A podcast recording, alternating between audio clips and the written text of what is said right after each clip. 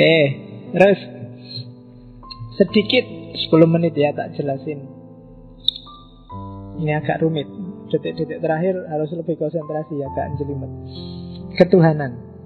Ini ajarannya Dang Hyang Semar. Jadi ini yang saya sebut Jawa kuno, Jawa Jawa pra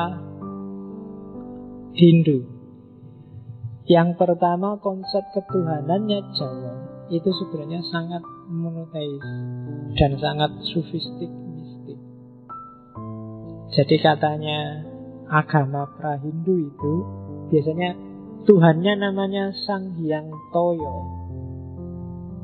Karena Tuhannya namanya Sang Hyang Toyo, kadang-kadang agama ini disebut agama kapitayan. Apa sih Toyo? Toyo itu artinya suwung, awang uwung.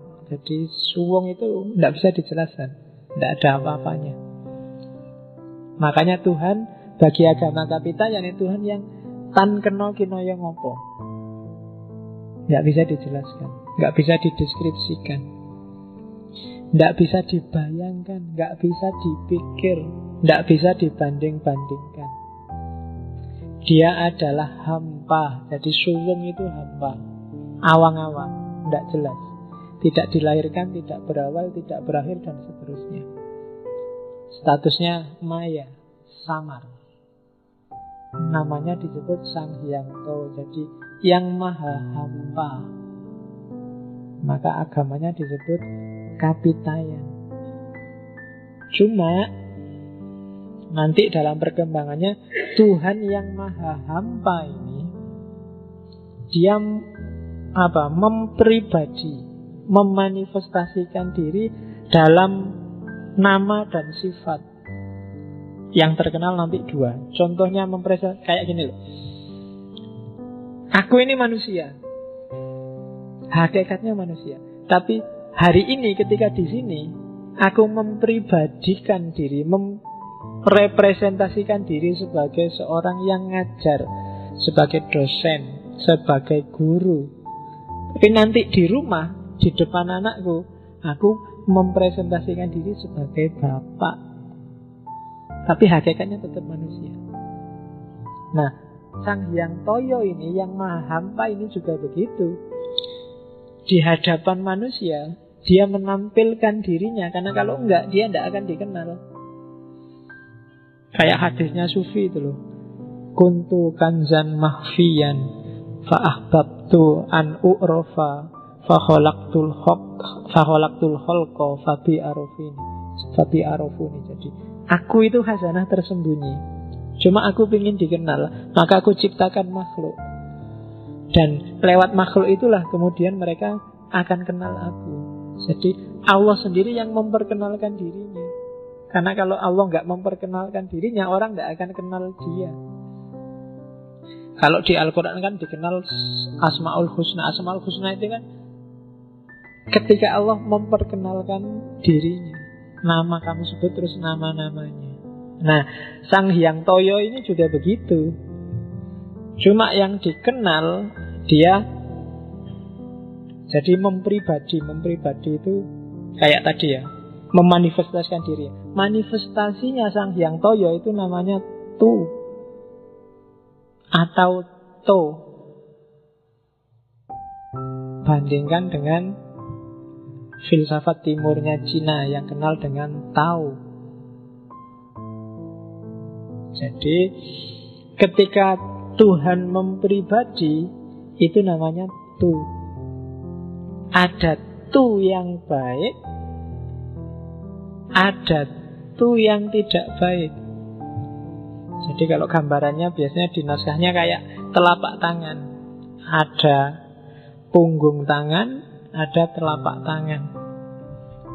Alam ini kan kualitasnya dua. Ada yang baik, ada yang buruk.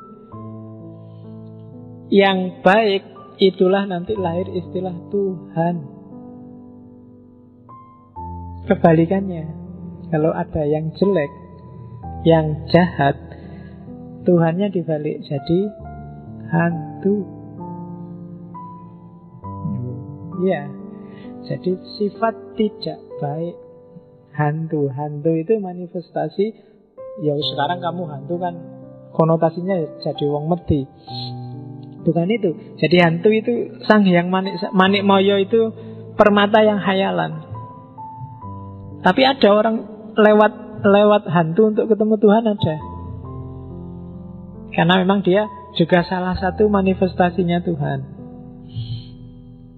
Makanya hampir semua simbol mistik Jawa itu kebanyakan pakai istilah tu, tugu, tumbal, tumbak, apalagi. Cari istilah tu, tumpeng. Tu itu kan bisa dimaknai sakral semua yang ada tunya. Tunggul. Banyak tunya. Oke ya. Nah, ada orang yang bisa langsung ketemu Sang Hyang Toyo. Mungkin karena kepribadiannya kuat. Daya jelajah hikmahnya luar biasa. Para sufi misalnya, dia langsung ketemu Sang Hyang Toyo. Cuma ada yang tidak nyampe pikirannya.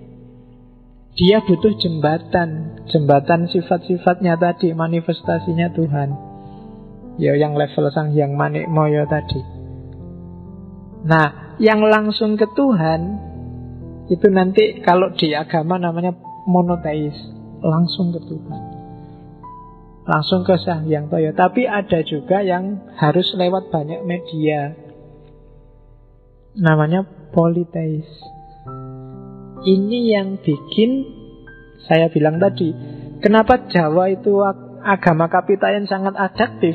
Hindu masuk, ya wis Hindu tidak apa-apa. Islam masuk, ya Islam. Kristen masuk Islam. Karena bagi mereka Hindu, Islam, Kristen itu simbol yang tadi itu hanya salah satu dari banyak manifestasi ketuhanan. Banyak nama-nama ketuhanan, sifat-sifat Tuhan yang memanifestasikan diri. Hakikatnya semua sama Sang Hyang Toyo. Di Arab dia turun dan dipahami orang sana dan lahirlah versi Islam. Mungkin juga lahir versi Kristen di India dia turun dipahami orang Arya di sana lahirlah versi Hindu. Dan di mata mereka macam-macam itu kan namanya politeis. Macam-macam orang dipahami tapi hakikatnya satu Sang Hyang Toyo. Maka kamu mau jadi Hindu, mau jadi Islam, jadi Kristen, monggo. Asal kamu sadar bahwa semua itu hanya label dan nama manifestasi Bukan salah, tapi itu manifestasi ketuhanan Tuhannya yang sejati itu Tuhan Toyo Yang hampa, yang awang mumpung Jadi jangan berhenti di label Jangan berhenti di sifat Kamu harus kenal ke zat Selama kamu masih berhenti di sifat, karakternya masih politeis.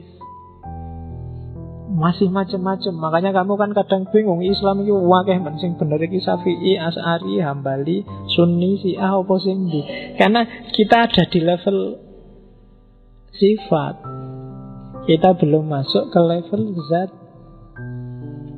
Dan agama kapitayan sudah menjelaskan jauh sejak awal bahwa tidak apa-apa ada macam-macam. Karena kalau nggak ada macam-macam, kalau hanya suwung, orang susah kenal Tuhan. Maka ada manifestasi, tapi jangan berhenti di manifestasi.